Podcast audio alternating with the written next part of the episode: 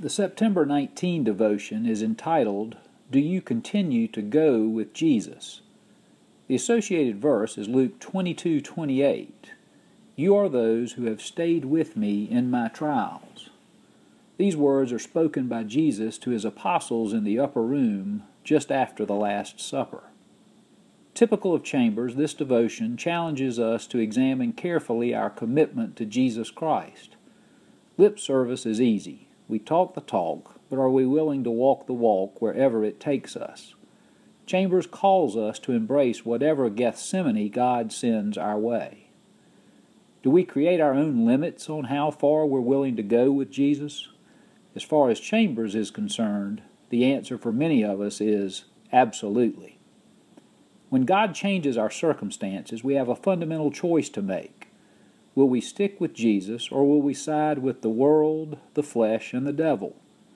There's no use in answering that question while things are calm. It's only when the storm comes that we can and must respond.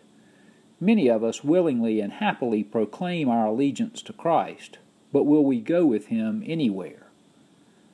The earthly life of Jesus Christ was full of trials right up to the very end.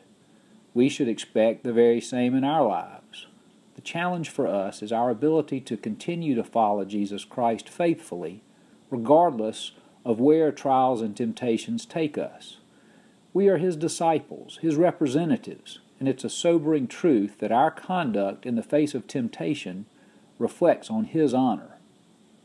Our natural inclination to self preservation and to the avoidance of all things painful or unpleasant must yield to a desire to submit to the will of God even as He brings to us things that we'd prefer to avoid.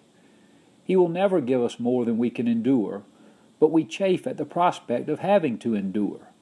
We prefer to be chastened, if at all, on our, on our own terms, but of course that's not chastening at all. The call of Jesus to his first disciples was, Follow me. He makes that same call to us, and implicit in that call is that we are to follow him on his terms, not our own.